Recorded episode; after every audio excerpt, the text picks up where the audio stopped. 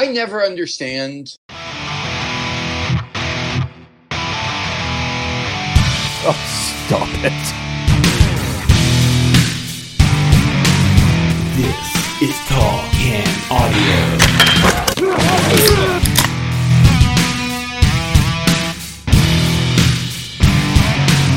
Hello, everybody. Welcome inside an all new edition of the Tall Can Audio Podcast.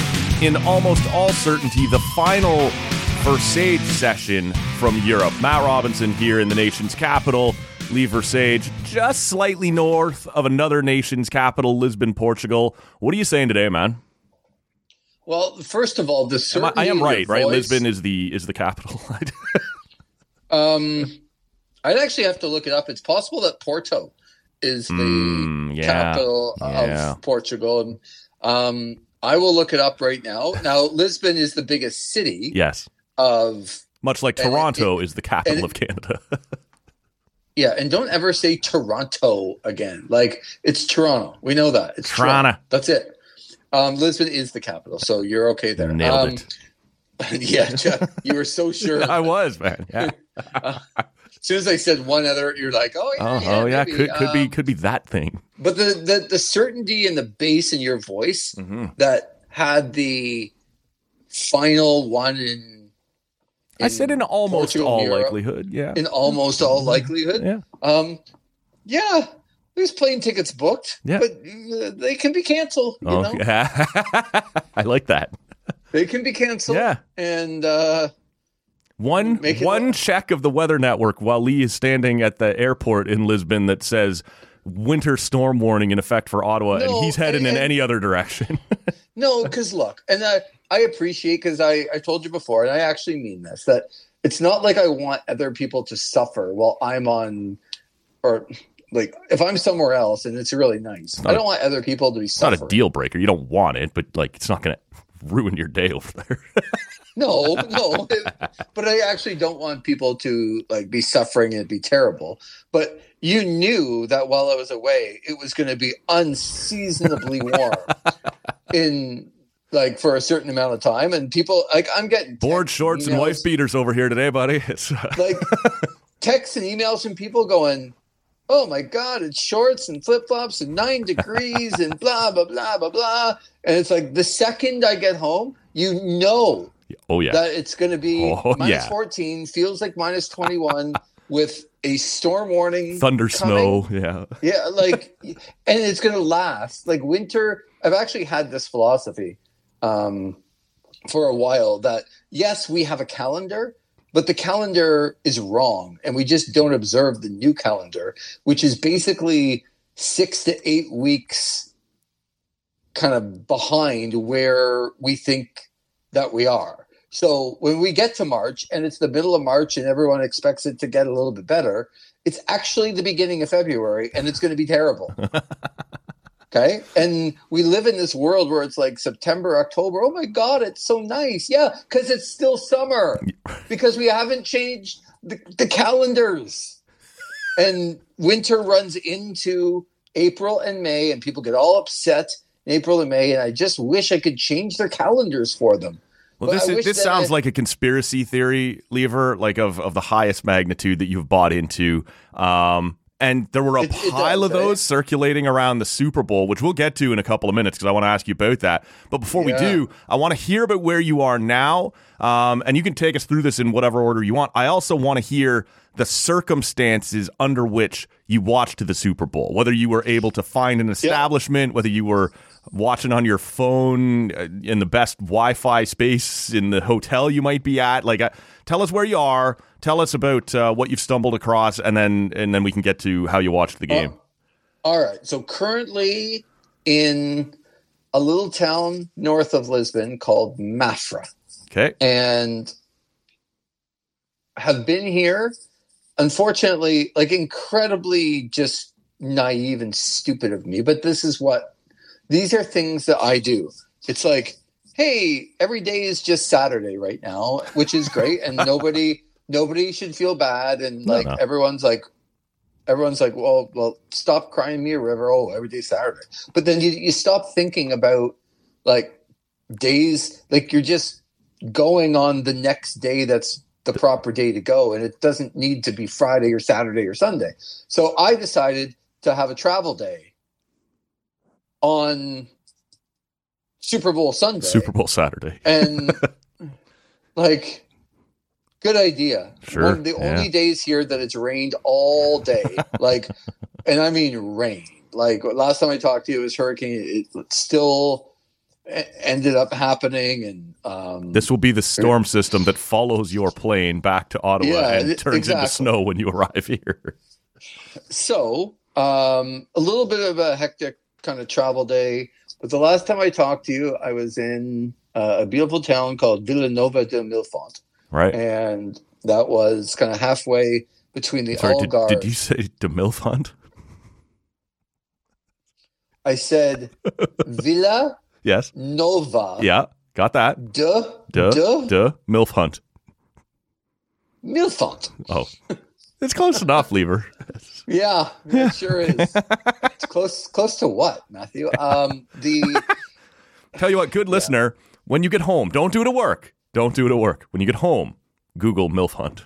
Or don't. You know, that's your no, call. Google Villanova de Milfont. Okay, you can Google two things and, and then get back to us as to which one was more fun to Google. was actually, you know, and I don't mean to get like serious, but you know, it was boo. it was nice. No, no, not serious, but like interesting that where I was after I talked to you, and I talked to that lovely couple, Yeah. um, Cole and Joanna, Ottawa famous. Cole and jo- Joanna, they're very Ottawa famous. I went down and I was like, who are these people? These like I don't need good looking, like really athletic, like people being around me on vacation. I don't I don't need this. Um That's why you I like hanging out in this studio so much. No good looking fit people hanging around here. You finally realized that there's a place that I could feel like at least I was an equal. At least I was an equal, and I got to hang around Matt Robinson. That's right. So, um, but I can tell you, I did not feel like an equal as the men's and women's canoe teams that are Olympic bound from the Netherlands, Poland, Germany, and Cuba, uh, of all places, were all in Villanova de Milfont in Mhm. training uh, for the Olympics. And Okay. to be able to first of all see them and then talk to them because ended up having dinner and this like you would have just crushed this buffet like it, it, it, it was was the most magnificent buffet of all time because every station there was no actual um, prepared food or very little prepared food it was all stations of hey do you want sushi cool i'm gonna make it fresh and it'll be ready in four minutes oh do you want steak or Right. chicken or kebabs Yeah. or veal or the meat station here's a little buzzer it'll be ready in six minutes you want fresh pasta yeah i'm just gonna carve it up myself and like it was insane and Man. i'm at this i'm at this buffet How do you not love MILF hunt? you just love saying it. I can't wait to get to Morgan Rielly, but um, so I sit down and like we're having dinner, and I'm hearing this like guy. The guy's pretty loud, and I'm thinking I can't see these people, and I know they're athletes that are in the the, the place that we're eating, but I'm looking around and I I'm not seeing these people, and I hear this like loud voice. I'm like, this guy's not talking to his wife very nicely. I don't know what mm. language he's talking. I don't know what he's doing, but it just But it's aggressive. too- yeah, it's too loud to like what what's going on here, and you shouldn't be talking like this. And I actually got up. Well, of course, Aw, to get my like gonna- third. Get oh Nope. no, okay. I, I got got up to get like my my third piece of steak Yeah. that they were Yeah. going to freshly cook off the grill. When you go and you Um, get your first one, you're like, you might have set that six minute buzzer. I'll be back in six minutes. I'm not even kidding. I had one piece of lamb veal. I went back there and I'm like, and this one, and this one, and this one. And she's like, like, she didn't understand. Like, you want, you want all four? Yep. yep. Hit me. Cer- certainly do. I got, I'm going to have meat sweats and I don't care. Um, but when I got up, I realized at that point. Like it all made sense. I had seen these people; they looked like athletes. None of them were really wearing any like paraphernalia, but they just you knew that this was not a bunch of friends hanging out at a hotel. Right. And this was a traveling team of Yeah. some kind, an entourage. well, and, and the and the loud voice was the coach talking to a one of his canoeists. Is that what you call them? Canoers, I think canoeists. I think more likely canoers than canoeists, but either way, like you've never made up words. It's my thing. Matt. I make words up. okay. So anyway, he, and the whole diagram was out, and it was like the student and the teacher, Right. and the student was just like nodding along, yeah, and he's yelling, and he's like on the piece of paper, and whatever they did at practice that day, I don't think that person Was not good enough. Yeah. was not good enough. They didn't travel all the way, you know, from Poland to Villanova to Milfont. I've never seen For, the, for, the Polish for- the Polish rowing team. I'm not sure I've, I've ever seen them before. well, I have. I yeah, I, I, I'm getting that. Yeah. you you just ran right into them. This is the Yeah. perfect opportunity because I forgot to do my job off the top of the show here, League. As as you know, I'm not very good at this. I'm drinking No. a beer over here. Why do you think I hang out with you? um, yeah, place for you to look superior, and, and I get that. This is uh, this is from the Sleeping Giant Brewing Company up Okay. in Thunder Bay, Ontario, and I bring it up, and I love the story you're telling right now because this beer is called Mister Canoe Head, and uh, Come on. it is. It is. Uh, it's their red coming in at 5.1%.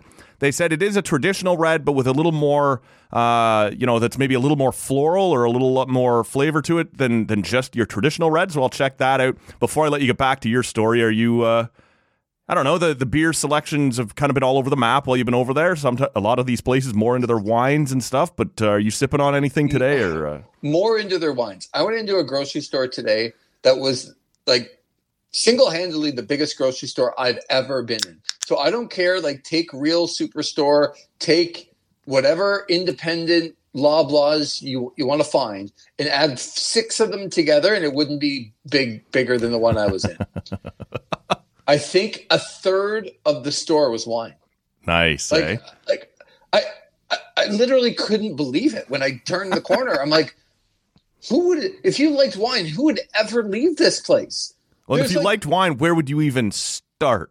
Right? Like you're talking about a Walmart sized beer store for you and I. Like, okay, I'm I'm amazed, but now what? Like, where, what? No, and, and every wine is like two, three, four dollars. And then my favorite is, well, let's get a more expensive one. Let's get something that's Nine dollars. Whoa! Yeah, no, it's- it's not even joking. Like you Yeah. don't go into the double digits. It's like nine dollars, but then all the nine dollar ones, half of them are on sale to for four thirty nine. Like they're nine ninety nine, but oh, 60 percent on sale. Yeah. four thirty nine. Like Right. what? How do you even start to pick what? And they have every region. So like you know when you go into the LCBO and in the wine section, you know they have the Italy section and Yeah. the Portugal and they are California. yeah. This one is like it would be like walking into Ottawa and they have the Nepean one and the Canada one and the Stittsville one and like but and it just goes on and on and on. Stittsville Like big into their wineries. Oh, they're uh, they're actually yeah. There's some good breweries in Stittsville. Oh, breweries, Uh, yes. Wineries, not so much. I'm not sure. No, I know, but my whole point is that I there understand, are some yeah. good good breweries in Stittsville. Yeah. Some some not so much. Okay, Um. Yeah. you can say that So- from the distance of of an ocean away. I know. I'm coming back. I know. Like, uh, soon.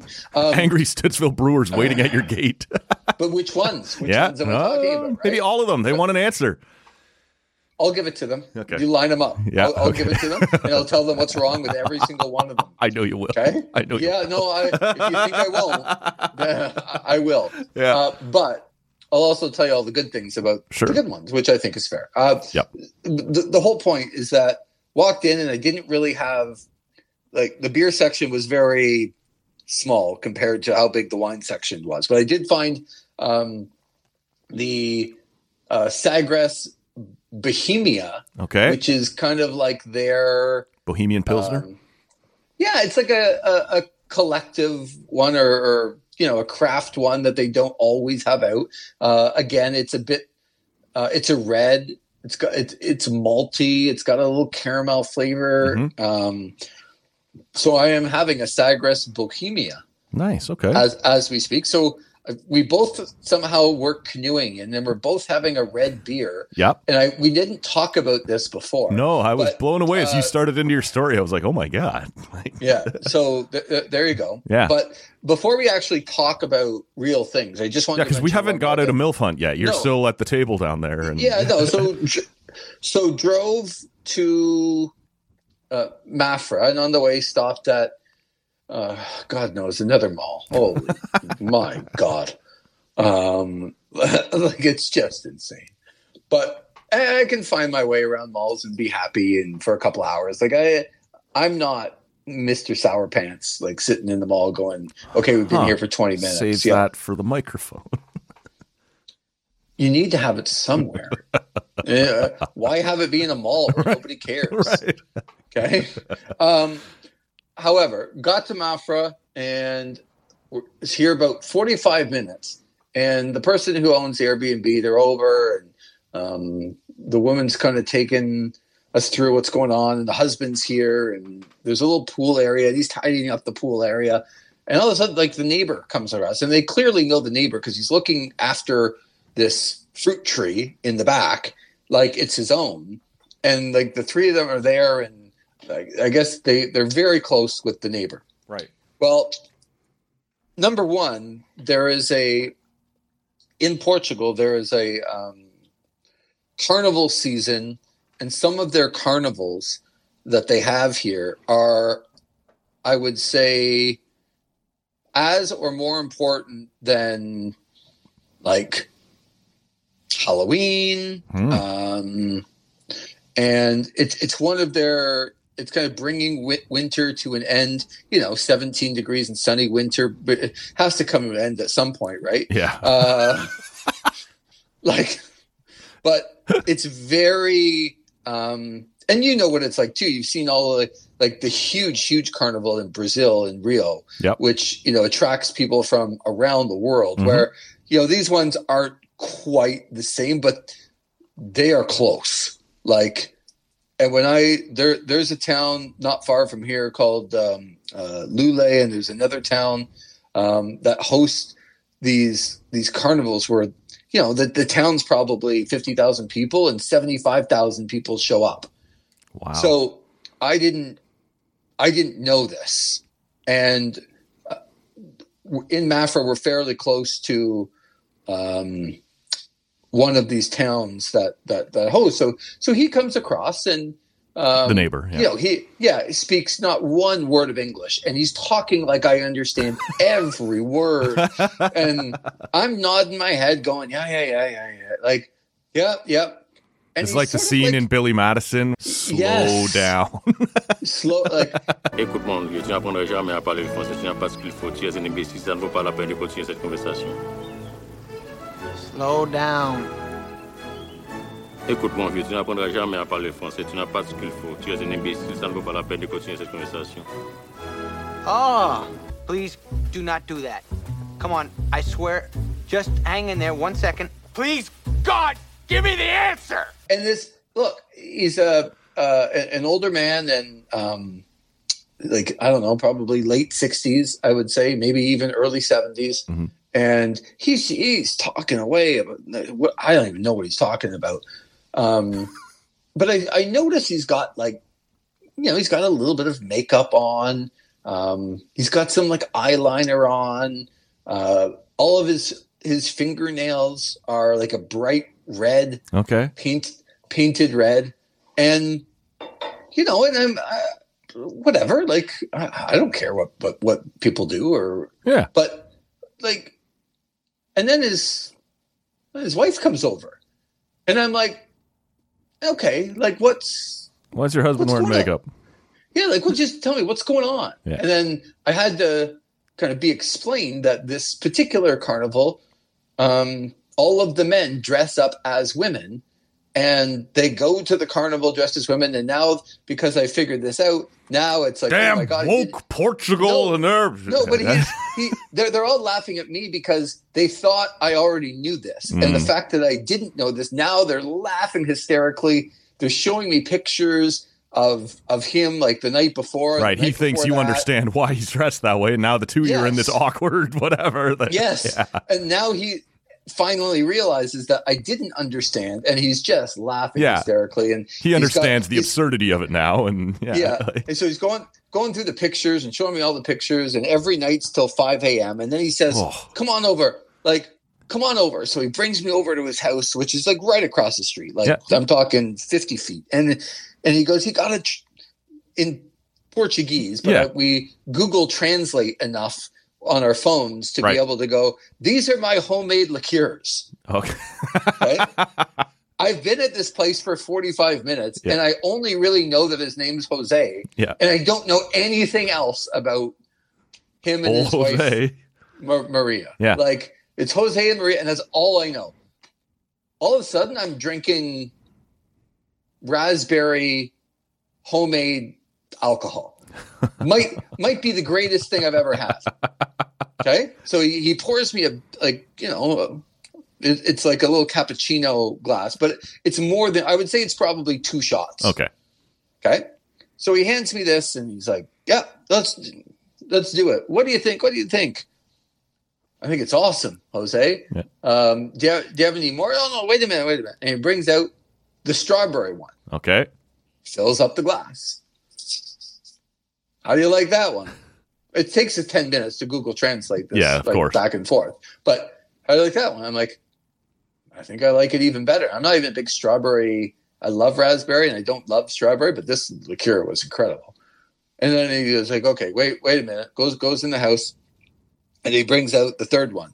This honey lemon See, I- sugary. This Alcohol. everything about this, knowing your craft beer takes and what this guy's serving you over there, I'm like, this is Lee's night. Like Lee's having a great time here, Yeah, it's like just Again, trying some crazy okay. experimental shit. it's four it's four o'clock in the afternoon.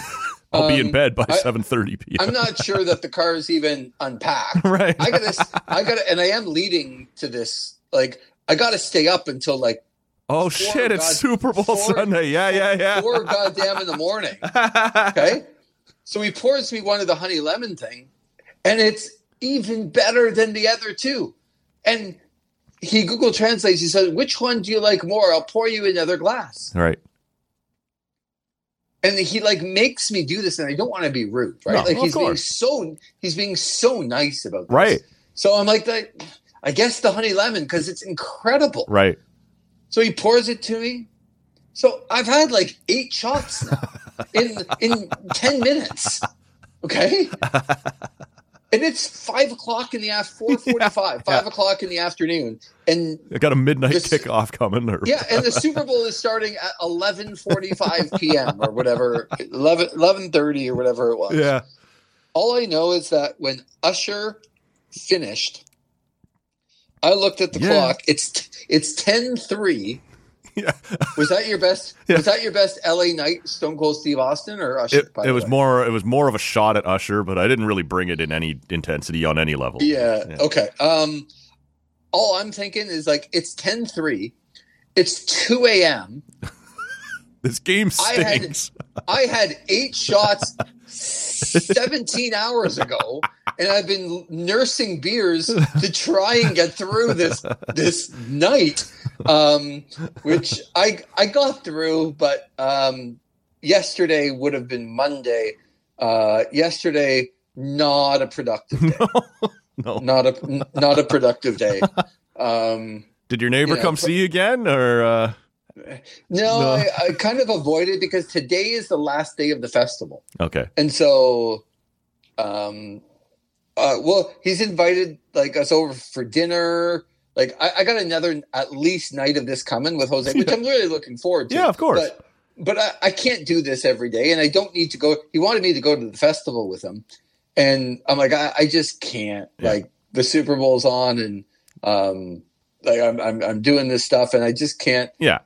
He's like, I'm going to get home at five. I said, well, good. I'll set my alarm for six and I'll come and knock on your door. Like, and I had to Google Translate. And it took so long for the joke to go over. And Yeah. his wife laughed, but it took like five minutes for me to get the joke over. And it was like, okay, this has been lost in translation. Right, Uh, 100%. real real um, good lead up there to how long it took me to even start i watched two movies and a television show before the super bowl started nursing beers And just buzzing Uh, but hard. here but here at the airbnb because i didn't want to take a chance i was able to get a stream Yeah. uh, not take a chance that uh, Mafra, not the biggest town in the world. I don't know that the bars would be staying open till three or four in the morning uh, to show the Super Yeah, Bowl. like in downtown Lisbon, no doubt somewhere had a Yes. thing because there's enough Yes. people interested. But yeah, in, in a suburb somewhere, probably not, right? Like, Yeah, exactly. So, um, got my. I think I sent you a picture of my uh, chili Doritos,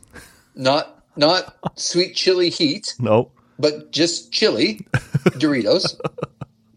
They're awesome, by the way. Okay. Um, Some of them in your bag coming home, or maybe. if you think no, no, if you think, by the way, like with luggage and how much it costs to travel, Right. anyone anyone that ever comes over to Portugal, here's just a little bit of advice, and you don't need to listen to me ever in your life, but if you do, this might be one of the things to listen to. If you ever come here for more than like a week or two, we would only have to bring carry on to begin with. If you come for a month, if you come for two months, if you come for three months, bring carry on Yeah. and do not bring anything else. Hmm. It is so, so cheap to go and buy t shirts, socks, jeans, like golf shirts, short, whatever it is you need. Right. So bring I carry on you- and then have luggage to bring all your shit home. I promise you. No, you could leave it. Like I honestly Oh. think you could. Oh, could just come, and buy a wardrobe when you get here. bu- buy a leave it. wardrobe, and it will cost you less than actually bringing your luggage over and bringing it back. I'm not kidding you. I, it's it's going to cost me. Um, So you care? Are you out. currently wearing a T-shirt of like a Portuguese handball team that you have no idea whether they're any good? Or No, no? Matt. I'm giving this advice because I didn't do it. Right. okay? Because I'm stupid enough to not have done it and brought a piece of luggage that cost me $75 to bring over and it's going to cost me 92 to bring it back and if you think i have one spare inch if anyone thinks they're getting gifts when i get home no chance I didn't even suggest you were bringing me the chili Doritos. I just thought you Yeah, might no, have smuggled saying- some home for yourself. no, yeah. I, I know but what i'm telling they don't you weigh anything. I actually have to. I've bought stuff here. Like the the the stuff is so cheap and that I really like that I have to leave stuff here. That I, I'm I'm not even kidding you. We're getting um, a box, and we are going to drive it to uh, a donation Oh, okay. center. No, like a donation thought you were going to ship it home. no, no, and and we're le- like it's like okay, what don't you wear? Have Right. you wo- right.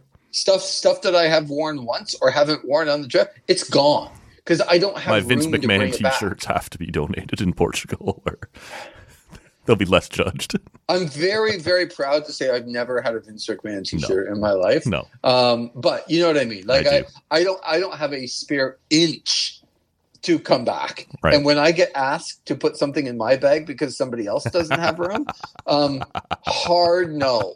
Okay, hard no. um, anyway, leads us up to the Super Bowl. Yeah. and, uh, I did kind of sit here and watch a stream and, and nurse a couple beers and eat some Doritos and and watch the Super Bowl. Well, as you said, leading up to halftime, man, a dud. Like Oh. just uninteresting.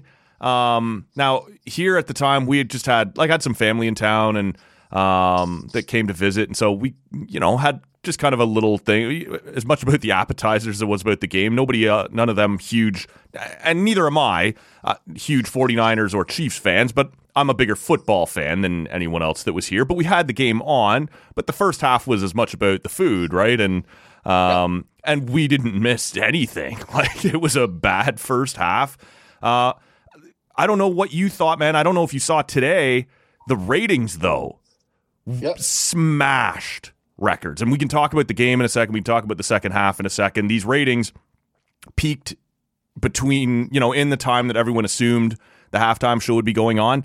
Um, you and I have talked about this before. The halftime show is not for guys like you and I because they already know they have us. We're going to watch the game. So you go and you find an artist or an act that will bring in people who might not otherwise be watching the game.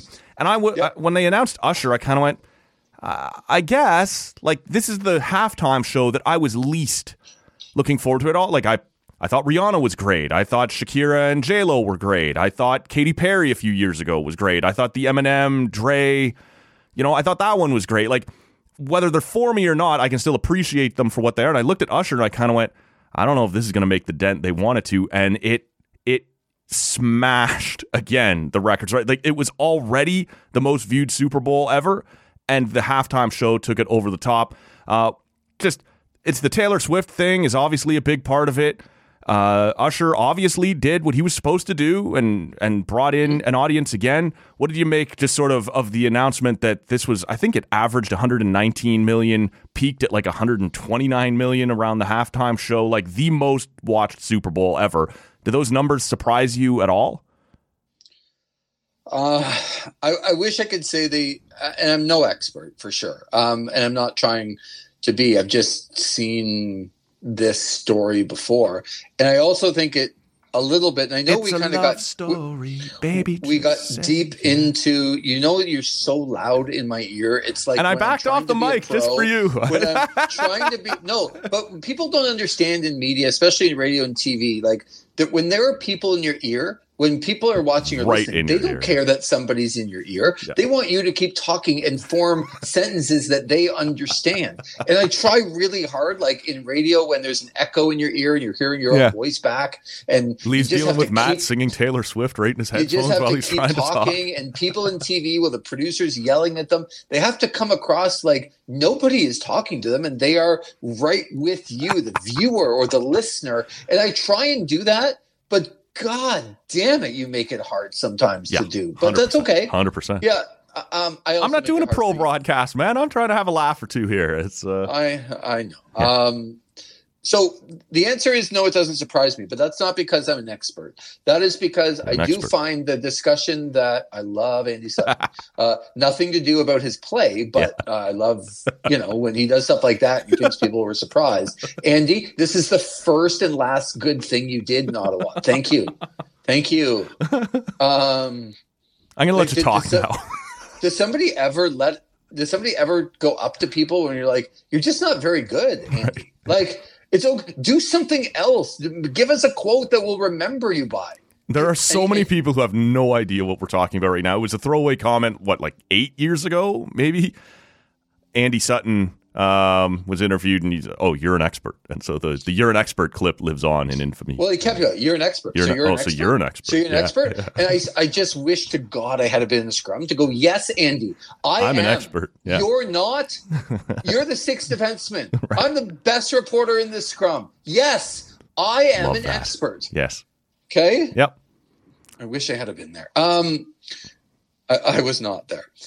Where where was we were I? talking about the ratings, and uh, to tee you back Okay. up, I would say I was surprised only in the sense that cable is supposed to be dying, right? Right. The, the, so in theory, previous Super Bowls had an advantage because more homes still had cable, but with everything that went into this one, right? You have a huge market like San Francisco, a traditional market. The Kansas City Chiefs are the current, you know, attempted dynasty, maybe already a dynasty. Maybe you have some comments on that a bit. Plus, you have the Taylor thing. Plus, you have Usher as the halftime show that I clearly was underestimating. I I'm not surprised it did really well. I'm surprised it was able to grab the record just because of the declining number of homes that still have cable. And I think that's a really fair point. But the thing I wanted to start with was our discussion in our last episode, kind of about where media is going, and because you're right, there's a decline here and a decline there, and people are losing their cable and everything else. But you know what the Super Bowl and some big events have that you're seeing? You're seeing in an age where nobody watches live TV anymore, the live TV moments that are big enough to attract an audience are actually going to have an advantage to me in the future because there's no middle ground anymore. It's either you're not interested and you don't have cable and all of that stuff. Even if you're one of those people, you're streaming the Super Bowl because you know how big of an event it is. Yeah. I actually got because of the stream that I was on over here. I mean, I was lucky. I got all the the U.S. commercials, and I, I I was really fortunate. I had the first half to go take a a, a pee, like during the plays because I didn't want to miss the commercials. They were awesome. Um, the Uh, first it- half was so boring, but to your point, I, I I had to send uh, I had a FaceTime call as kickoff is approaching, and I'm like, really, like right now we couldn't have set this up earlier, but it's from my niece who I'm never gonna say no to. She FaceTimes me, and she's into the Taylor story, right? She's not a huge Swifty, but she knows this is the biggest thing going. All my friends are gonna be talking about it at school tomorrow, and she Yeah. wants to watch the game. And my sister and uh, my brother in law, who I talk about all the time on this show, not particularly nicely most of the time, um, they don't have cable. And obviously, they, they also just aren't sports people at all. So I said, you know what? Download the TSN app, call me, I'll give you my login, and uh, so my sister and my, my niece can watch it. Well, it's my brother in law who takes. After my niece makes the call, takes the device. That was smart planning. He knew I'd answer her. Um, and now I'm giving my login. And as I'm giving it, I'm like, this password I'm giving this guy, what else is it tied to in my life? It's not my banking, is it? It's not my, uh, you Right, know, like what, what else am I giving away right now? Luckily, it was. It was fine, but my sister did end up watching the whole game, and my niece watched as much as she could have. She's only 11. It was a school night. She didn't see the whole thing, uh, although she did have me place some bets for her. Um, and, God love her. Right. And those are two people, though. That's a household that have never cared about the Super Bowl before. Maybe if they were somewhere else and it was on in the background, fine, but they in their house would have never gone out of their way to right. add that stream. And that was, you know, the Taylor effect. The It's big enough news that, yeah, we're going to watch this year. I think when there are big sporting moments, like you saw the World Cup final, right? And Messi's in it. And can Messi finally do it? I think Right. people that d- don't give a crap about soccer or sports or anything, they still know who Lionel Messi is. And they still have been told that this is one of the biggest events. Mhm. And if you if you don't watch it, I don't care if you have cable or not. If you don't watch it, you're going to be missing out on one of the biggest stories and everything that, as you said, it. all your friends are talking about. Which is why I think these these I don't call them big events. I'm like talking about the the super massive events, the Super Bowl, the World Cup, the the Rugby World Cup, the like The Grammys, the, final. royal weddings, like, these things Yes, that used to be things- spread all over the place. Now we're all talking about the same thing on Twitter. I better watch it. Or, you know, it's. A hundred percent. Like if I want to even be involved in social media on that day, I have to know what's going on. This Super is Bowl the thing we're doing today. Yeah. ev- everything that's going on. So I actually think the massive, massive events have an advantage in this day and age because nobody wants to be left behind on the Mhm. story, even when they don't know really what the story is. And you also said it too. Um, so I watched the halftime show on, you know, my iPad, um, uh, not surround sound Sure. and not like, in fact, my my iPad screen is cracked uh, in, in a few places. Um, so it's so it's From watching the- Cowboys games. I wish I could say more than one game, but yeah, um, in the playoffs. But anyway, the the whole point is like I didn't watch it on this like grand no. like place. I thought I'm not an Usher fan. Mm-hmm. Um, I'm not. Uh, a, I'm not actually like a, a super fan of any of the artists that were there. Uh, I probably have the most respect for Alicia Keys Hundred percent. um, and what what her career, what she is all about. I just have the utmost Just respect for. as a vocalist, but man, just unbelievable. Yeah. Oh, just insane. Yeah. Um, but it's not like, and even when I say that, I don't have 20 songs from Alicia No. Keys downloaded on my Right. um, uh, you know, on my iPhone so that I can listen to her. But I know how good she is. I have infinite respect for Sure. her.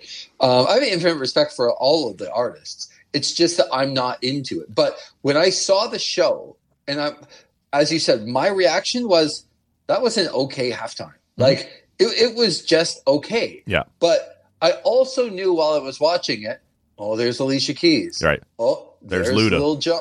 There's there's Ludacris. Yeah. There's Lil Jon. Yeah. There's all of the. It's always Usher featuring somebody, Yes. right? In in his songs, and he did, and they did a marvelous job at tying all of those things into. Imagine being, um, well, I was going to say younger than me, but a lot of people are. um, but I know, like even people I worked with that were, you know, say five or ten years younger, how much they love things like or people like Ludacris Mhm. or um, or or Usher, Lil Jon, whatever. The best Um, tweet that- I saw was like the first three notes of "Yeah" by Usher are like the note that activates the sleeper cell millennial that's still alive in you, right? Like I'm a doon it, doon it.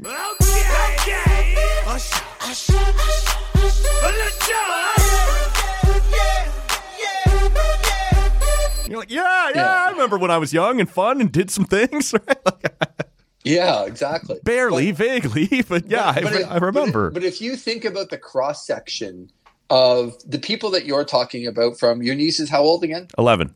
11.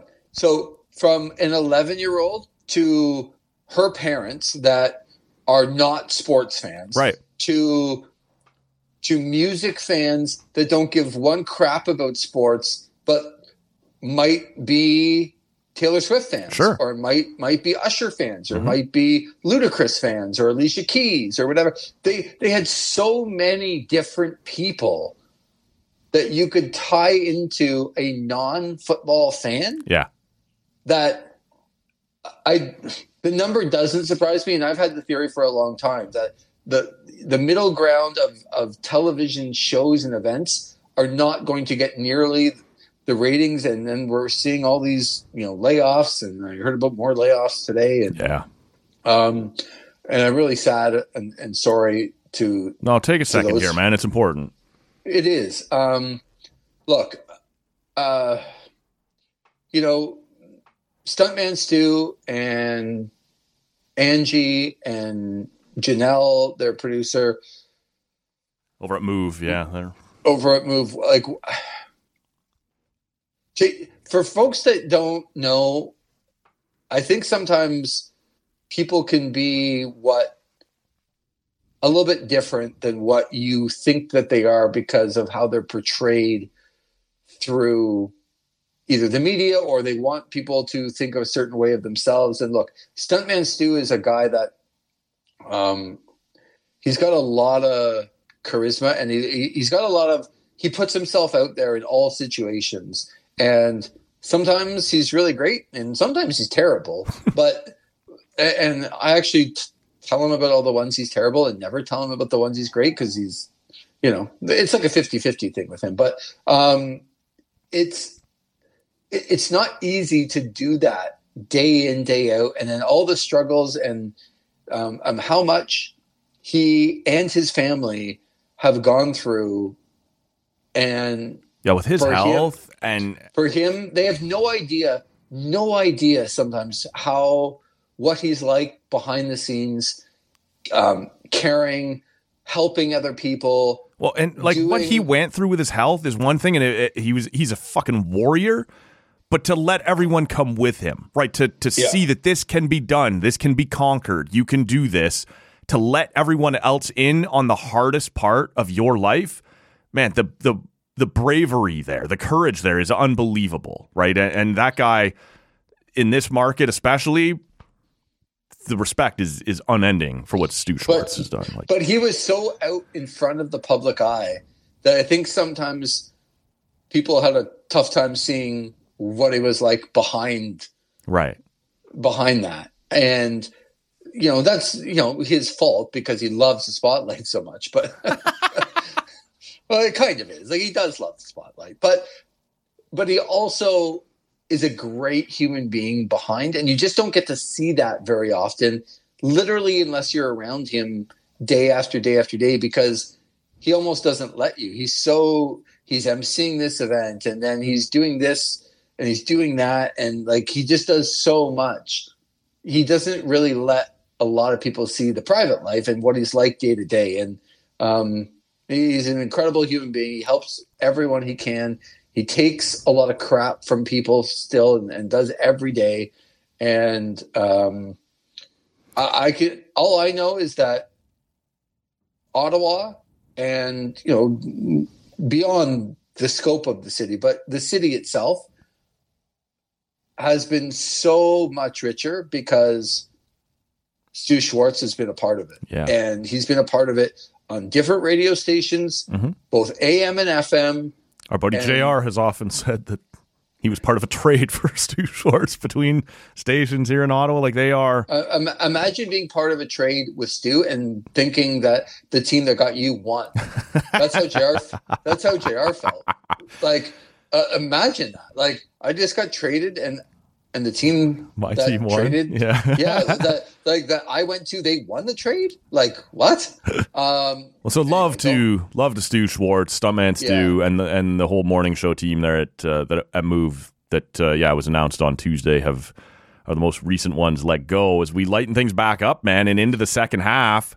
This is, goes back to what you and I talked about two or three weeks ago going into that Ravens game. That until someone shows you that they can pound the stake through the heart of the Chiefs and Patrick Mahomes, it's Yep. not over. And at 10 3, it was never over. One major down. This is still a, very much a game. It's it's been a boring game, but it could still pick up. It could still get interesting, and it did, man. What do you make of the second half and, and overtime and the way this all played out?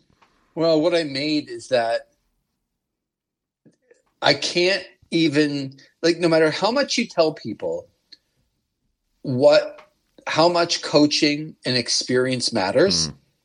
it you just need to watch people that have confidence, that have been there before, that understand the situation, and then people that have been there before that don't know what to do when the situation gets a little bit much. And honestly, it felt to me, especially near the end and in overtime, man, did it feel like Kyle Shanahan Mhm. did not. He, he was not in control of a situation like a champion coach should be. Do you know what I mean? I do. Yeah. so Andy Reid and Patrick Mahomes, as you said, they're really good player or really good coach, really good player. They can be beaten, and they Sure. actually they should have been beaten. But they won't be rattled. No, Yeah. they should have been beaten in this game, Mhm. and they weren't because, to me, the coach of the other team froze up again, and I just he just di- he he didn't look ready, and he looked scared. He looked frightened of the situation, and he coached to me like he was frightened of the situation. And when you have other people on the other side that just aren't afraid, and they they have the confidence that they've been there before, and as you said, they're not going to be rattled. They might not win, Right. But they're not they're not going to be rattled. No. You have to match that or overcome that for you to beat that team. And John Harbaugh and Lamar Jackson, they didn't have that. Right. Kyle Shanahan and the rest of the 49 they didn't have that either. And I mean it's the 49ers should have won. Am I happy that the actual the 49ers have a bigger Super Bowl drought than the Dallas Cowboys still by the way Scott MacArthur you punk ass that think likes to talk a lot about your San Francisco goddamn 49ers that actually haven't won the Super Bowl in a longer period of time than the Dallas Cowboys and a whole lot of other teams because they're actually not very good. And the fact that I fell into the trap that thinking that they were good because Kyle goddamn Shanahan's leading them, I should have thought. I should have thought, Scott. You know what? They're actually who we thought that they were, Dennis Green. Yeah. And the fact that the Kansas You want to City crown their Chiefs- asses? the Kansas City Chiefs have taken the 49ers out twice and the Eagles out and all of these teams. They the Kansas City Chiefs are my second favorite goddamn team in the NFL. And I actually don't even like them, but they're my second favorite team because they've beaten your punk ass 49ers who as much as The you enemy of my crap enemy is my friend. you want to crap on Dak Prescott and you want to crap on Mike McCarthy for not getting it done when it counts? Look in the goddamn mirror at your head coach. Look at him and see if that man can actually get the job done because he's been there multiple times and he's froze up more than Frosty the Snowman and Matt in a big situation, Robinson, in any big situation that he's ever been in. Okay? I am fired I'm up. taking about this shrapnel over here. This is I don't, I don't even know what I, know. did. You got, you got caught in crossfire there. and Yeah. I apologize. I apologize, Matthew. I got a little carried away. But the whole point is that every time a goddamn 49ers fan or an Eagles fan or any team that thinks that they're better than the Cowboys or anybody else for that matter, you're not Andy Reid. You're not Kansas City. And Kansas City is the new New England.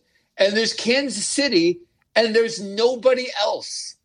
Okay. There's not San Francisco. There's not Philadelphia. There's not Baltimore. There's not Buffalo. There's not Miami. I, I don't, there's not Cincinnati.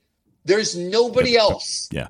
There's Kansas City and then nobody. And then the rest of the group. So We're, we're talking about overtime here, right? Or is there, did you think Shanahan had already been mismanaging the game before? Because all the talk is that he didn't even understand the overtime rules. What are you doing going first? You you have to pick to go second. Why don't you want to let them go first, see what they do, and then know what you have to do? You would never pick to go first in these new rules, and that's what they did. It's a brutal decision, man. Unforgivable that you don't understand the new rules here. Well, I, I never understand. Well, for, and I've told you about the whole coin flip thing, and I'm like, so isolating that I never understand, but that's going to be a thing on this show. it's going to I be good to have you if I- back here, buddy. I fear if I talk again, I'm just gonna. Like there was one time where I said I really didn't like the Dallas Stars, and the Dallas Stars sucked, and and they took it and they removed stars, and like it it it, it sucked for a long time. Um, so yeah, I get it. Uh, I don't understand why teams elect to have the ball first in, in the in a football game to begin with.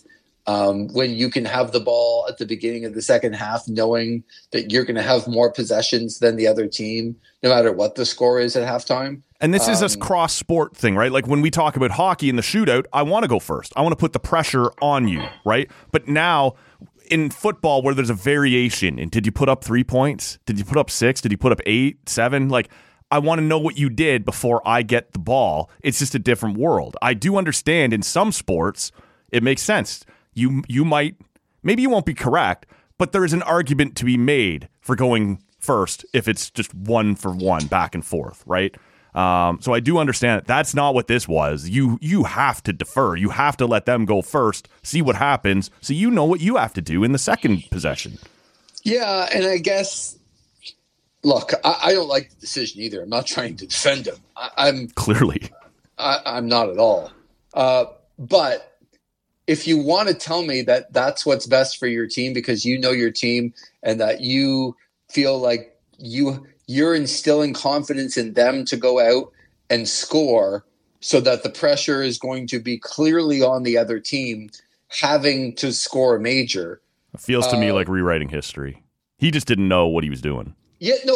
I, I, listen, I agree. Yeah. If you if if you want to if you want to tell me that I'm not in your locker room, and I guess I can't argue it, but I can argue the theory of it Sure. um, without knowing you and your team. It's Right. like, oh, we're the Lions. We go for it on every fourth down. Well, you, you yeah, you lost because you go for it on every fourth down, and you weren't smart about it. But um, again, when coaches tell you that, there's nothing that you or I or anybody else can say because we're not in the locker room. Yep. And if if that's what everybody on their team wanted and they had discussed that, you would hope that at some point in the two weeks of preparation, this topic might have come up. Right. That like, hey, if we go to overtime, what what do you think about going first? What do you think about Yeah. not like all the- Basic game like, prep.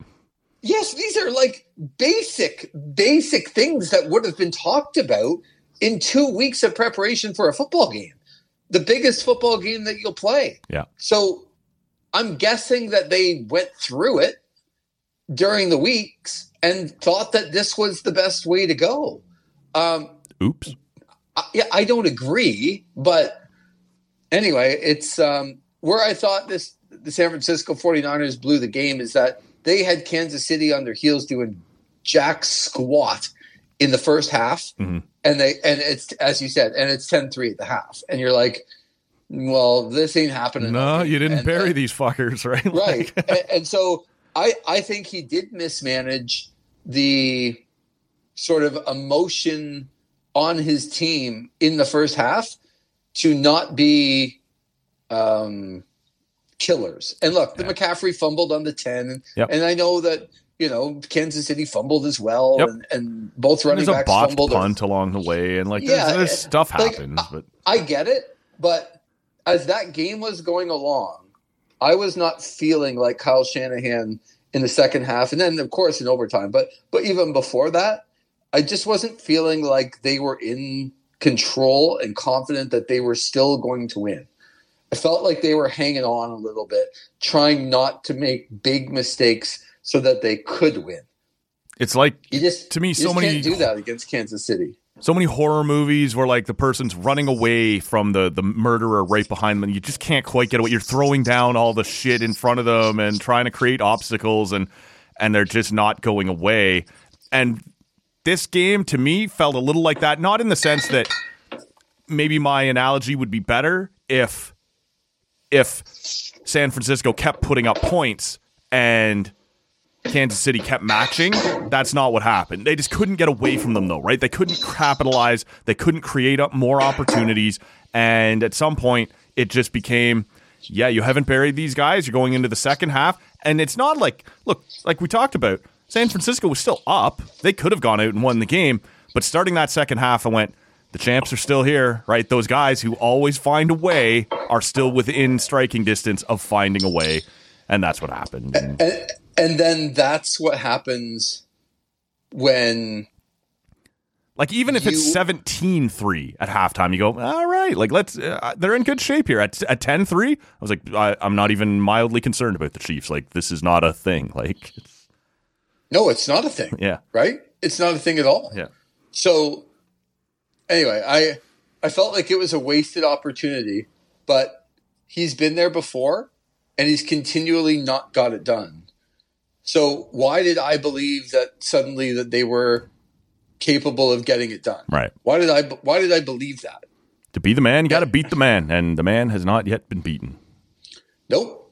And I'm not sure that the 49ers or a lot of teams, right? Like, but especially the 49ers, I'm not sure that they are they're going to be back there believing that they can win with the same people. That's Pretty good. That's pretty good roster. I don't know what their free agents look like. I don't know what No, their it's a, contract. it's is. a it's a great roster. yeah, I, I actually was the one that said San Francisco is going to win because Yeah, their yeah. roster Yep. is better. yep, Um, and certainly Greenlaw going out on that freak yeah, uh, Yeah. injury was so. But and and McCaffrey, who never fumbles, fumbled. Like there are some there's some things that happened in this football game, but I just don't know. I think when it comes down to it, in those big moments, you don't always win when you have experience and the ability not to be rattled. yeah. But but It helps. but if other people don't have that, you're beating them more times than not. And I don't know how you get that when you've been to the dance now a few times and you continually look like the same the same person, the same people, Yeah. the same team, how you get over that. Uh, that that would be an interesting challenge to me for the San Francisco 49ers. Well, so you referenced a few minutes ago the idea that the Chiefs now are the Patriots, and we can talk about Mahomes, Brady. I I had planned to ask you about that today. Let's save it till you get back here because we're already running long, and I know I know what everybody wants us to get to. So we can mm-hmm. talk a little more football when you're back in studio. That that mm-hmm. conversation, mm-hmm. we have time to get to that. The other thing, though, that everybody, of course, wants to hear you talk about and get your take on, and, and this is interesting. I, you know, Saturday, it's uh, it's the night before the Super Bowl, and it's Leafs and Sens, and uh, Ridly Greig comes down, pounds a slap shot into the empty net. Morgan Rielly goes all vigilante justice on him with the the stick up high. As you and I sit here now, uh, Morgan Rielly has now had his in person hearing in New York. I still don't see a release. I don't know if that'll come tonight. The Leafs are playing Tuesday night. Doesn't necessarily mean we'll hear tonight uh, what the the result's going to be. But when I get up Sunday morning, I already have a message from you in Portugal who has seen the video, seen the news, and says, "I got takes, and they might not be what you think they're going to be." And in my head, I'm like, "This guy is in Portugal. It is Super Bowl Sunday." Mm-hmm. He's he's fired up about uh, Morgan Rielly, oh, yeah. Ridly Greig, and so that's why you and I are recording early this week. Let's get it while it's topical. Let's get after it, man. Uh, kick us off here, man. What did you think of the incident, I'm, and where are we at with uh, with all this? I, I, I am like I'm I'm really fired up about this, um, and the reason I'm really fired up about this is because uh, I'm just so. Uh, I think sometimes when people see an event like this and everyone starts to to kind of go or run with the with the take that is just so easy to have. Um, I, I guess I'll start with I'll try and be calm about this. Um, like no, you were about Kyle I, Shanahan. No, I was not calm about Kyle Shanahan because the guy's a loser. and and you know what? He he's been in the big spots and he's still a loser. And until he proves me wrong that he's a loser, he's just a loser. Right. Okay. Okay. Yeah. Unlike um, the Leafs, perennial winners. I love when you like take apart your own team. And what am I going to do? Them. Okay, but here's what I'm going to do. Yeah. I'm going to tell you that what Morgan Rielly did was right.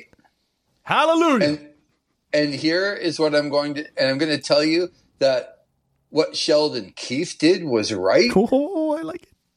And it is the perfect, like, you couldn't have scripted a more perfect scenario. So the Leafs get beat by the Senators. Yeah, they do that. And yeah, and they I don't know how they keep losing to that god awful team, but but the whole point is that I think that's what Morgan Rielly was thinking while he was doing. No, but but the whole the, the whole point here is that the Toronto Maple Leafs are currently the first team in the wild card spot, tied with the Detroit Red Wings. Yeah, four, four points ahead of the Devils and the Islanders. Games in with hand, a game in yeah. games in a couple, yeah, a game in hand or two. Yep. And I know Tampa's right there in the division, and mm-hmm. they're like kind of you know they're actually percentage points ahead. There's a mushy middle there. Yeah. Yeah, but okay, here's where they are.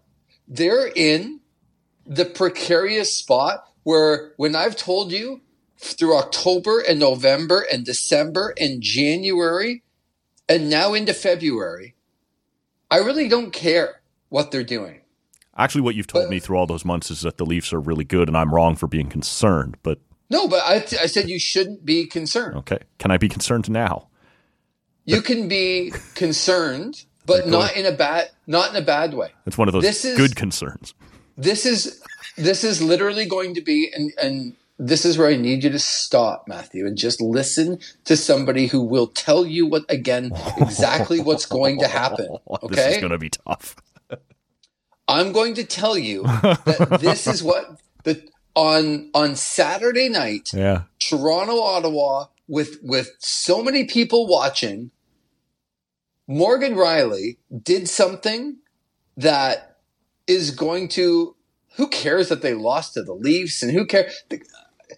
It's on Pat McAfee's show. It's on in the U.S. It's on everywhere about this vigilante justice and like the Toronto Maple Leafs needed something to mm-hmm. say enough enough of this mushy middle. We we're good, but we need to be better, and we need a we need a rallying point. And the coach for I'm telling you, Sheldon Keefe was doing as many silent cartwheels in his head when he saw Morgan Rielly do that because he needed something to grab onto to say, okay, now is the beginning of the next part of the season. We've we've kind of slothed our way through the mush like all of these months, but now we got to get going. Now we got to be different. Now we need to actually get to a different level. Now we need to compete And- with our number one defenseman. Yeah. yeah, and how long are they going to compete with their number one defenseman? Well, this How is long? the question. How long? But who I would. Uh, well, okay. So six games, seven games. Yeah. At the high, uh, I sort of. So uh, I want to ask you this. I don't want to spend a whole lot of time on my opinion because the audience got to hear it on Monday. Rob and I went in depth on this, but I sort of went into this thinking two, three, four games is sort of what I thought. Then they gave him the in person hearing, and Friedman has reported since then he can only find one incident where someone got the in person hearing and it ended up being four games or less. So now I sort of think we're probably in the area of five, six. If Yep. you, and That's exactly it. okay, okay. So that's- that's you where- you weigh in on that that because the audience has heard from Well, me. no, man. but that, no, but that's the same thing. Like, You're having an in-person hearing. The NHL doesn't like to rescind. They have, um, you know, if it's a phone hearing, we kind of know where it's going to be, and if Mm-hmm. it's an in-person hearing, we kind of know where it's going to be, and they like that certainty. They Mm-hmm. lo- they they love that, and the fact that yeah, one got well, there is no down to four. They're all over the fucking map, but the in No, person no, no, hearing, they- no that You- uh, it- but we know the in-person hearing. the in person hearing part, yes. Yes, that's what I'm talking Okay, about. okay. They they like that. But on the They like cross checks knowing- themselves, it might be five thousand dollar fine. It might be nine games. It might. Yeah, but I'm talking about if you have an in-person hearing, this is what to Okay. expect. And it's going to be five or six games. Yeah. And the Toronto Maple Leafs are going to go I don't know, 3 and 3, 4 and 2 in those games because they're going to have this jolt of okay, our number 1 defenseman did something to ignite us in a time that we actually like waiting, just waiting for somebody to show some goddamn emotion on that team and step up and do something that matters.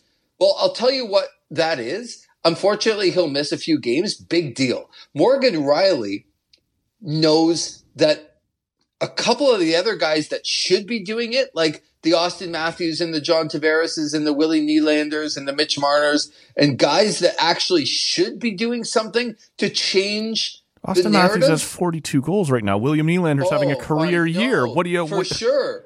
And, and you know think they're they the ones who should be doing more? Yes. That need to be not not more, but the more doesn't mean goals. Because we know that Auston Matthews scores regular season goals. Auston Matthews, William Nylander, and Morgan Rielly are having career years, and the rest of this team just isn't very good. Mitch I Marner's coming care. on. John Tavares is what he is. what they're doing on the ice. They've you should probably care about that. No, I don't. You should, because though. they're good. At, no, but they're good enough to to get themselves back in a spot where things need to be different in April. And how do you do that? Two months before on national television, you lose to another rival that you should never be losing to. Mm-hmm. And Morgan Rielly took it into his own hands to say, "I'm going to change the narrative of this team." And Sheldon Keefe, it might have saved. This might save everything about his job. Like he like is the happiest man. In You said the they should go three and three here. If they go one and five, this is probably what gets them fired. Oh, I don't think so. No, not anymore. Not anymore. Um, this is going to be the catalyst. You got Gerard Gallant coming in here any minute now. Is- Yeah. yeah. um, this is going to be the catalyst, I think. If it's not, then this team is just going to flame out like they always do, and then there's going to be massive changes. But Yeah, we say that every year. And yeah, but if this isn't the catalyst, I just think this was the perfect spot to do something. Can Morgan Rielly Where- not do that by just following him up No. uh, and No. punching him in the No. face? It has to be a cross check to the to, like. What difference does it make if if if he punches him in the face? It's and probably a fine out, and maybe a game, maybe a if he- game. No, no. A What stick up hot- the- What if he punches him? Hold on. What if he punches him in the face and Ridly Greig's knocked out? Good for Mo. So, okay, that, that's enough because you because the, the other thing here is You have to. really- you cannot possibly tell me that a punch versus a stick is a different situation than we're talking about right now. We're not talking a- about five, six games if it's a punch. no, it's the if it's a punch and he gets knocked out, it's going to be more.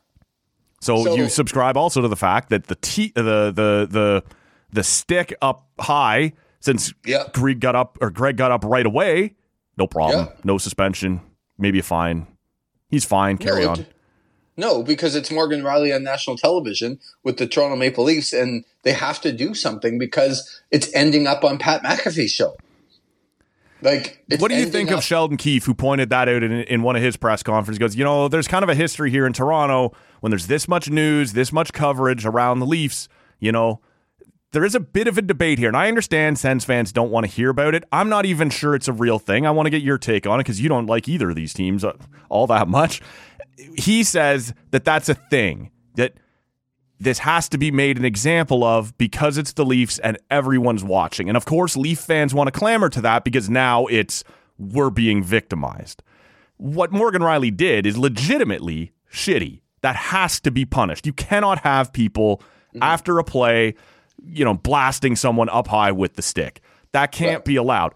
But there is sort of this thought that like most of the league thinks that the Leafs are favored, and so to counteract that, maybe we come down just a little, just a little harder on them, and that's why instead of it being three or four, mean fav- what, Do- what do you mean favored though? Like, what, have you never seen that on Twitter? That people say, "Oh, the league wants the Leafs to go far." Oh, the league. I tried. I try not to read Twitter. that's a unless it's your great call, man. That's a great Unless call. it's unless it, unless you're tweeting. Yeah, no, because I'm always, I'm always level-headed. Or Scott and, and really, tweeting. Yeah, exactly. Um, the three, I read those tweets all the time. But other than that, Yeah. no, I don't. I don't actually really care what what but what people the say idea about, that it's just not true. I, I sat here true. with I, I sat here with Rob on Sunday afternoon for the, the the Monday morning show, and we talked about this idea that um, the Leafs are always in the spot, and we both thought two, three, four games. That's it's going to be somewhere in that range. Then we get off the air and find out that he's been offered the in person hearing, and if you go five or six, you get to say to non-Leaf fans, look, we gave them the in-person hearing. We're not letting them off easy, right? We're not giving them the a, a pass. This is this has to be dealt with. But you're also saying to Leaf fans, it's just the high end of the the average, right? If you thought two, three, four, then five shouldn't be crazy to you, and you kind of milk the middle here. I I sort of think that's where this is going to come down is trying to please everybody, as opposed to looking at all of the all of the other incidents like this one and and treating it as equal. I, I just think this is a horribly inconsistent, uh, as everyone has complained about over the years. And I, I wonder, right, as a you know, if a Sens fan saw, I don't know, Nick Robertson come down and pound a slap shot in, I don't know what the uh, equivalent stop. is. Okay, stop. Stop. Okay, stop. I like I, Oh. I- no no, but you're not even wrong. But here's the thing, and I really hope that, a Toronto Maple. Leaf fan, Toronto Maple Leaf fan, which that includes you, It does, yeah. and I and I For hope that reason. like, and I hope in every sport, I hope like New York Yankee fan. Remember when Dallas- uh, Aaron Judge two two years ago? I, I know you told me to stop. I can't. Aaron Judge crushes crushes the American League home run record, and what is everyone Mm-hmm. talking about? The Yankees are getting the sweeter ball. Well, or is he just good? Right? Like, but there's always So- these things for the biggest markets that are like they get favored, they get the easier. If you, yeah, no. So if you are a fan of those teams, or more importantly, if you're a player or coach on those teams, life isn't fair, and you and you get if you play for the Toronto Maple Leafs, it's different than playing for the Arizona Coyotes. I'm sorry, it just is. Mm-hmm. And if and look, my favorite player of all Fans time in, watch you. an- in any sport, my favorite player of all time was and still is Tony Romo. I like yeah, okay. and Tony Romo always, always said, when you're the quarterback of the Dallas Cowboys, Hmm. you're the you. There's so much that you have to take, and you have to take it, and your rules are different than if you're the quarterback. And he didn't say this, but like if you're the quarterback of the Chicago Bears or the Detroit Lions or most other teams in the NFL. Sure. If I, as you said, like if this is a game between the New York Islanders and Arizona, Right. and somebody on the Coyotes does this, Mhm. you're like, you watch it and you kind of go, ah, that wasn't right. Ah, you should probably get Feels like three or four games. yeah, three or four games. Yeah. But when you play for the Toronto Maple Leafs and you're the captain and you do it on Saturday night and you do it against one of your A biggest rivalry rivals, game. gue- Yep. yeah, guess what? It's going to be a game or two more. And you've got shit. three days off for everyone No, to talk tough- it up. And Yeah, but no, but tough shit. Yeah. like you played for the Toronto Maple Leafs. So were you you supp- signed there? Lever Like- on Sunday night when you saw over there, were you surprised he got an in-person hearing? When you first saw the incident, what did you think the number of games would be? Eight. Eight. You know, Wow. because it re- Wow. No, because it reminded me of Dale Hunter. Oh, Dale- man. Dale Hunter did it in the playoff yeah, game. Yeah. But that was one of the worst, and, and he knocked Pierre Turgeon out. But Ridly Greig got up. Rid- Ridly Greig got up. If Ridly Greig doesn't get up, Morgan Rielly is getting a double digit suspension. I promise. Yeah, I, I, I honestly, Okay. I honestly have a hard time disagreeing with that. If you, Okay. because what he did was ugly. I have no problem whatsoever with the fact that Morgan Rielly is about to get suspended. I think the Dale Hunter comparison is a bit much, but I do agree that if Ridly Greig doesn't get up, yeah, this is this is a So whole what- different okay, story. So, so explain to me why you think the Dale Hunter analogy is is different from this one. Dale Hunter after Pierre it's the ride up, right? It's hitting him in the arm and coming up, and But after after he scored a goal yeah, it, and it- to to win a game, yeah. Dale Hunter blindsided him. You have any time for the the idea of history, right? Pre, pre Morgan Rielly's reputation versus Dale Hunter's reputation. No, I no. You should. I, I, What Why? what type of player is this? Who's done? And you forced Okay, me Dale into a Hunter- situation to defend what Morgan Rielly's done. no, That's not my Dale point. Got suspended. Hold on, Dale Hunter got suspended for how long? Twenty games. Yeah. it was the longest suspension in NHL history. You time, asked yeah. me what I thought, and I said eight. Yeah, So yeah. So you've already Yeah, come get- down. Yeah, So I guess I'm taking that into consideration Sure. that Morgan Rielly's Sure. not. But it, but you're asking me the first thing that I thought of when I saw it. I thought of Dale Hunter, okay. and I thought if Ridly Greig did not get up, Mhm. that kid might not be playing for a very very long time. So it's just what I thought. Yeah, But like Morgan Rielly's also the captain of the Toronto Maple Leafs, and he did something sort of. in my in my yeah in my estimate, Erik Karlsson was was the captain of the Ottawa Senators because he told people when to practice and when to play and when to do everything. But was he the real leader? I'm not sure he was, but that's a whole different discussion of what the captains in any sport should should ever be. But the point is is that Morgan Rielly blindsided Ridly Greig after a goal Yep, because he was either mad yep. at the way his team played, uh, what Ridly Greig did, Mhm. or or both, Yep. Probably both. and You're just generally Just- pissed off, and I'm going to hit this fucking guy. Yeah. Yeah. Exactly, exactly. And you know what? He should probably get ten, but he won't. He'll he'll get five or six or seven, and then we'll debate. And I want to stop that debate and start talking about Morgan Rielly decided it might have been emotion, Mm-hmm. but it also was if I do this,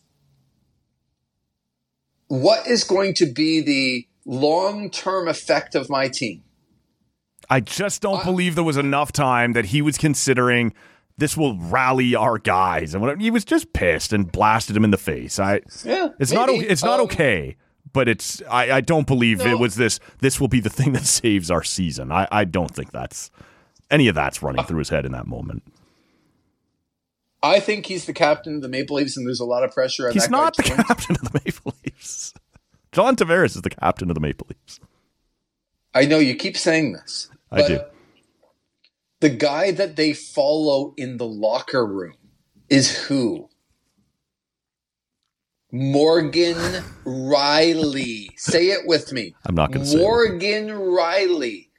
So if he thinks that he needs to do something to change I think you're giving him way too much credit. This was a selfless thing. I will be the guy who rallies the team around me and I will take the bullet. No, he was just pissed. Okay. He was salty and he's just like, fuck you, kid. And he blasted him in the face with his stick. It was a bullshit thing to do.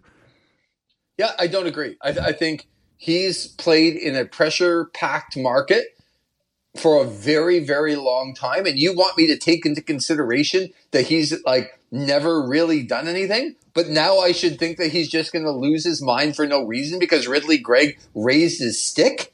Like, you can't have it both ways. I'm not Like, having it if both ways. I'm telling you, you- he thought are. that sucked and he, he was frustrated Oh, from the, the you're- you're mediocrity and he me, just Matt, blew you're- it.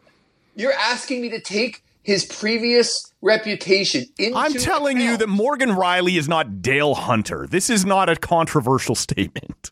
No, but if I'm going to take what he has never done before in the NHL and then think that Ridly Greig wrote like Last year, somebody blew up and- Nick Robertson. I can't remember. It was one of the Jets, and he immediately jumped him and started a fight and whatever. Like this is not. because he's the heart and soul of the goddamn I- I team because they I- don't have any heart And this is- they don't have a soul and this is fine, man. This is fine. Is their soul So in those moments when he feels his team has been wronged, he can kind of go off like that. He's not a fighter. He's not what. But in those moments, he will do something to. In this moment, he made a terrible decision. But we have seen him be prepared to do these things before. But a fight again, even if he skates up to uh, Ridly Greig as this is happening and he's throwing off his gloves, even if Greig doesn't throw his down and Morgan punches him in the face, that's a cheap shot. But Leaf fans rally around it, and honestly, Leaf fans are rallying around the cross check to the face too, which is whatever. But that's a totally different story. You just can't do it with your stick. And so I'm saying to you, Morgan Rielly does not have a history in supplementary discipline. And I'm surprised. And here's the other thing I would say to you, Lee, before I hand this back for you to finish this off. I'm going to let you have the last word. I would say in this particular moment, watching this, that watching what happened, watching what he did, is just. Ah, I- it was just a boil over moment and he did something really stupid. And if if you had said to me they're going to give him 8 games, which I believe is the number you suggested, and that was going to be the new standard for any up high cross check like that in a shitty moment like this because it's not battling in front of the net. The game's been lost, the goal's been scored. This is just you being salty. If you said to me, they're giving Morgan Rielly eight games, and that will be the new standard. I'm all in because that shit has to go. It's got to be eliminated from the game. But I have no confidence that if they give him eight this time, and by the time the good listener hears this, they already may know what the number is. But I don't trust this department to be consistent. When you look at these things across the board, different times it's happened in different situations.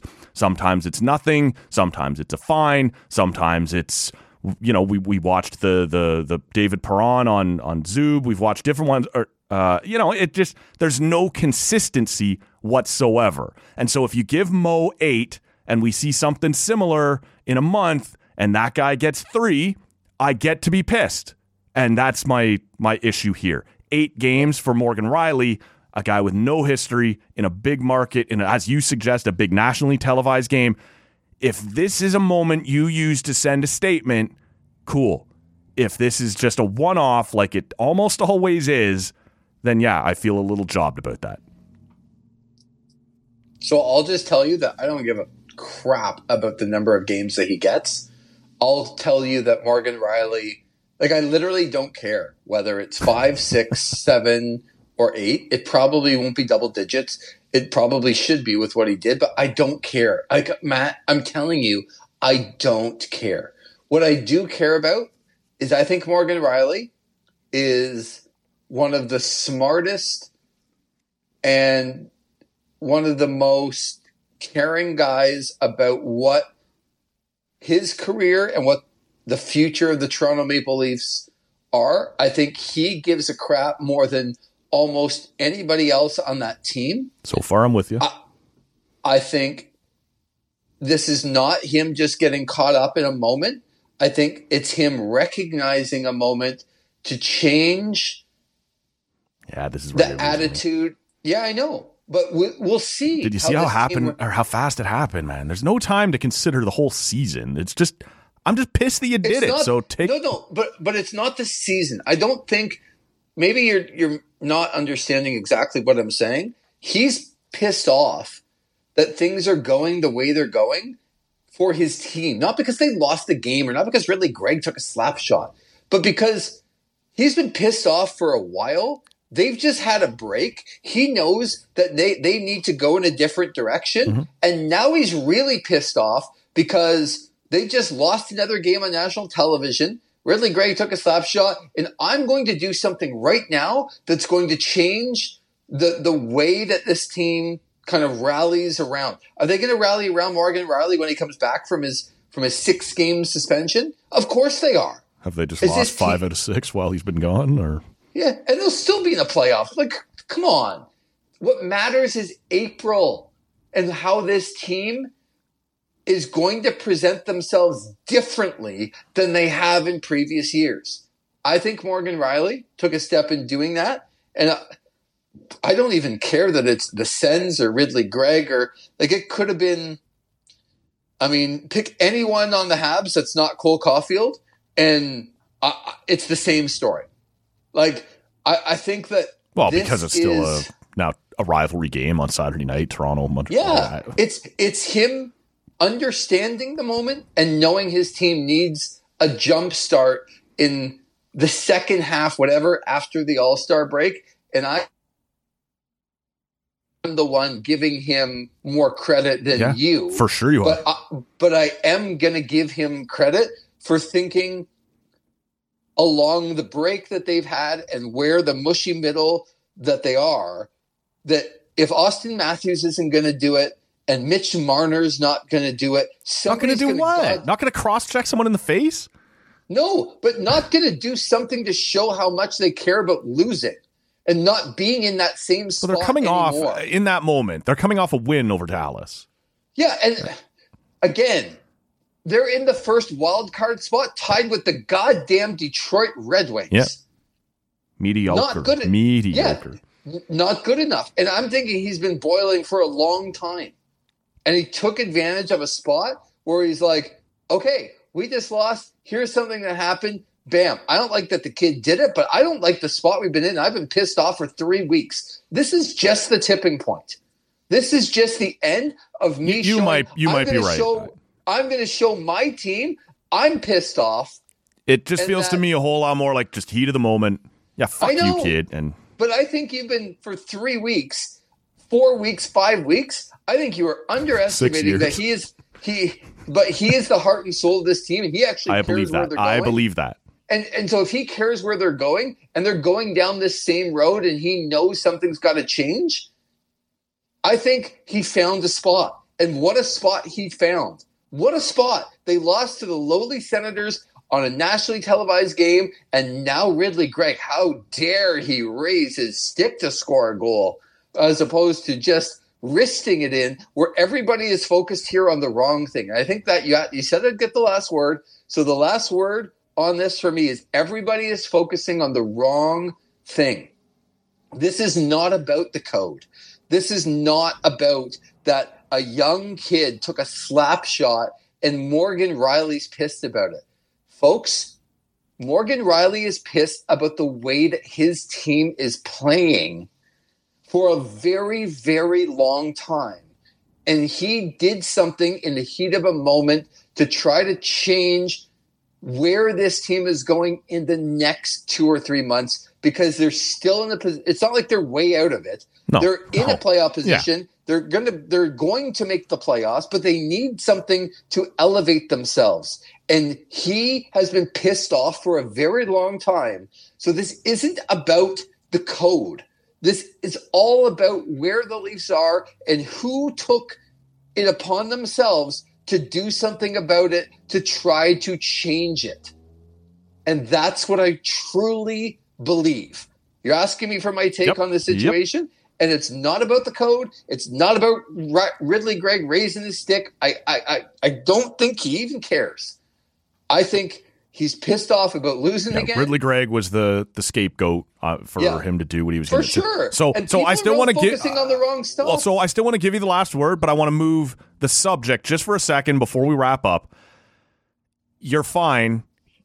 The Morgan Rielly reaction aside, whether anybody does anything, whether the cross check happens, whether it's against the Leafs, against anybody else, the code, all of this shit, are you cool with Ridley Gregg and the slap shot into the empty net? Uh, I could give one rat's ass. All right. Like, I, All right. why, why would I care about what somebody does to put the puck in the net? Don't don't pretend that this is a normal thing that happens every night when guys are scoring empty net goals.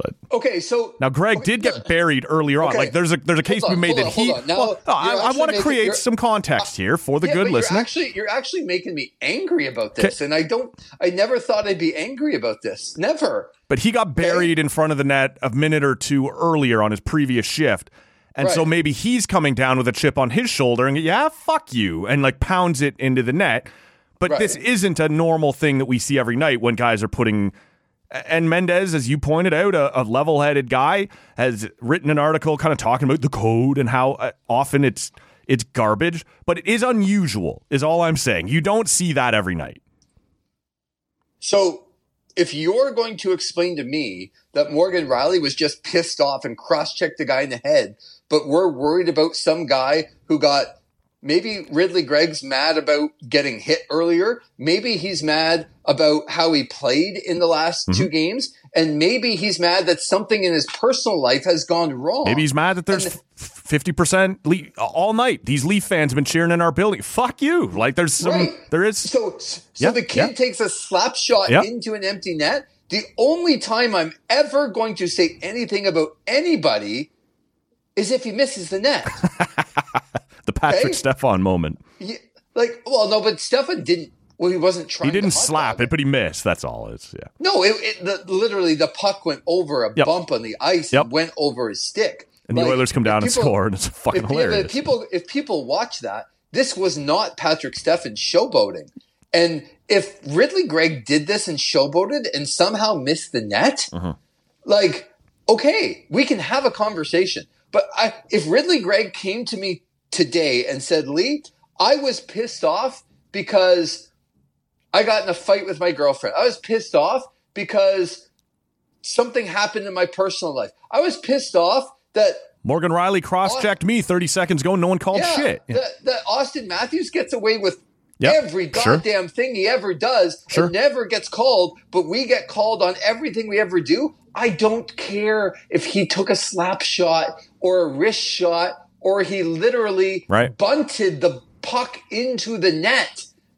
If I, this is my whole philosophy on sports.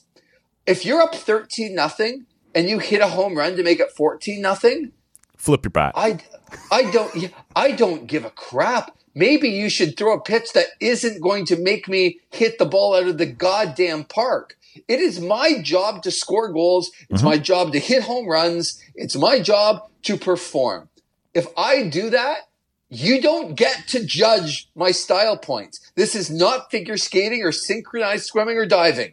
This is n- you I, either I think you're. score. I think you're dodging the part of the question that said you that we don't see this every night. This is not a normal thing. There is a. okay, well, and I'm not a code guy. I'm honestly. I'm not. No, no, but I'll, I'll, I'll- answer your question Yeah. like this. If I see a hockey game that I see something I've never seen before in every game, god damn it, I'll be a happy hockey fan. because every goddamn game, Matt, I watch, I'm like, this is the same game. Right. And if I see something different in a game that I've never seen before, or you even get to tell me that it's unusual, Mhm.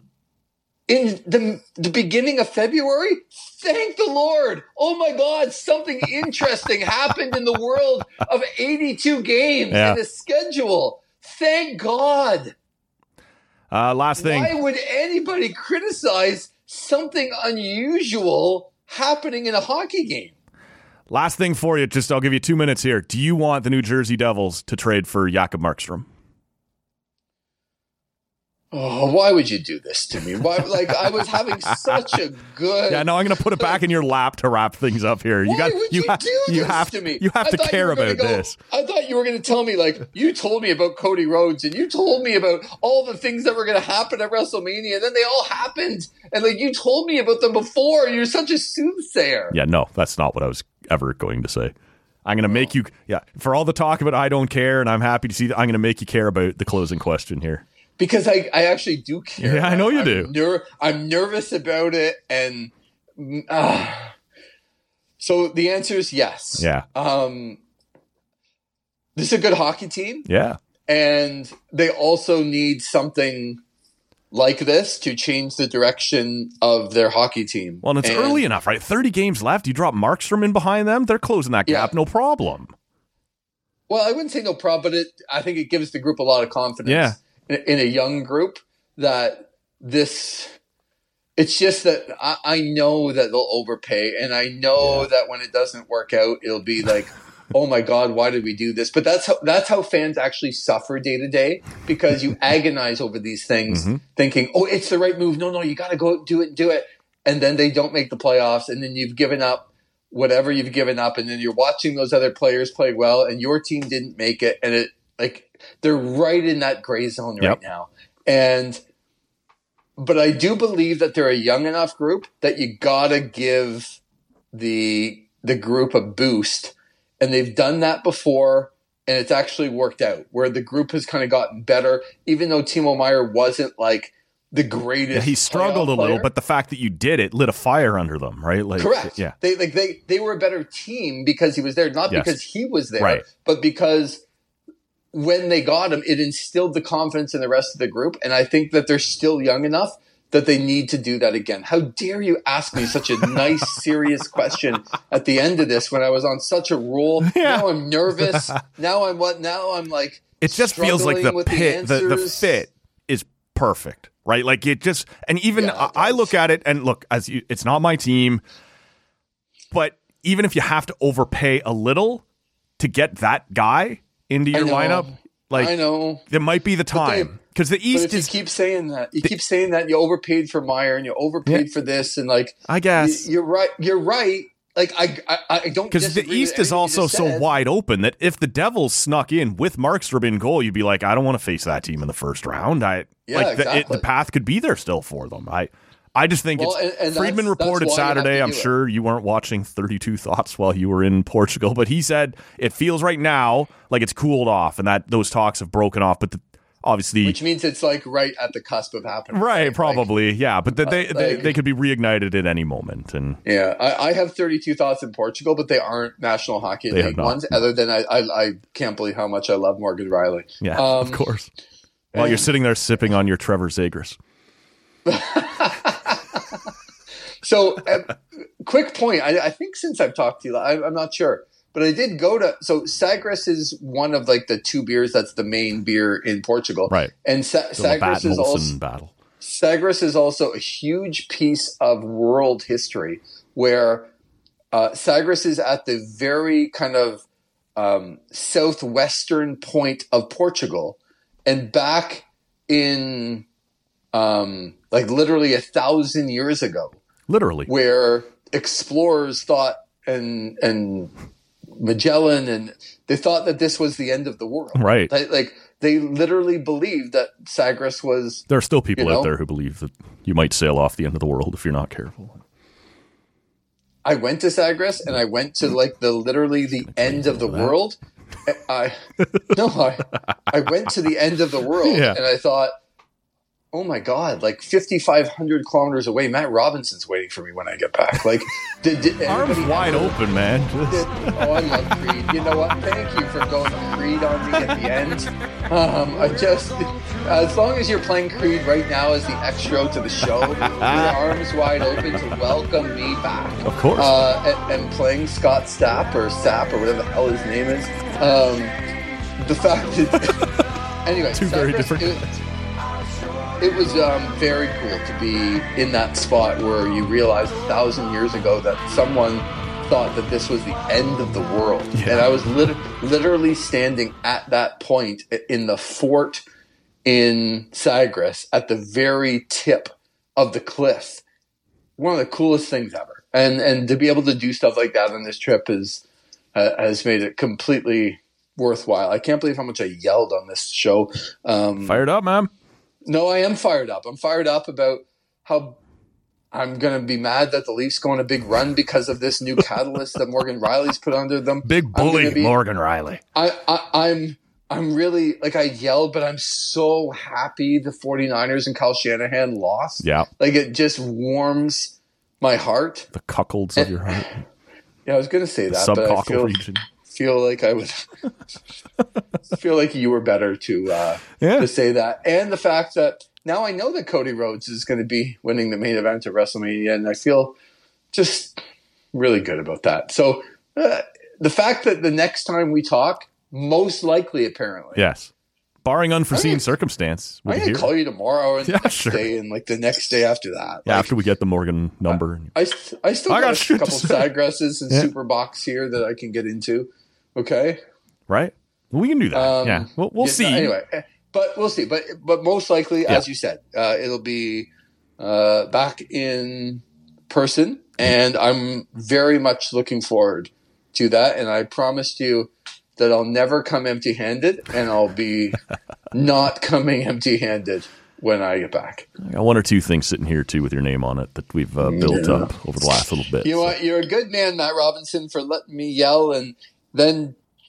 I can't like. It's like I had you on the ropes. I was Kyle Shanahan, and then you came up and you're like, "Oh, but the Devils and Markstrom," and like, And by the way, yeah, God, little forearm like, shiver on the way out. Like, oh, just just stopped me in my tracks. Um, but good for you for knowing how to do that. That's where we'll wrap this one up for Lee Versage at the end of the world as we know it. This is the end of the show as we know it, the end of his trip as we know it. I feel fine the next time we talk to Lee Versage we'll be in studio. For Lee Versage, my name is Matt Robinson. We're getting out of here on that gold. We'll see you. I'm feeling pretty psyched. It's the end of the world as we know it. It's the end of the world as we know it. It's the end of the world.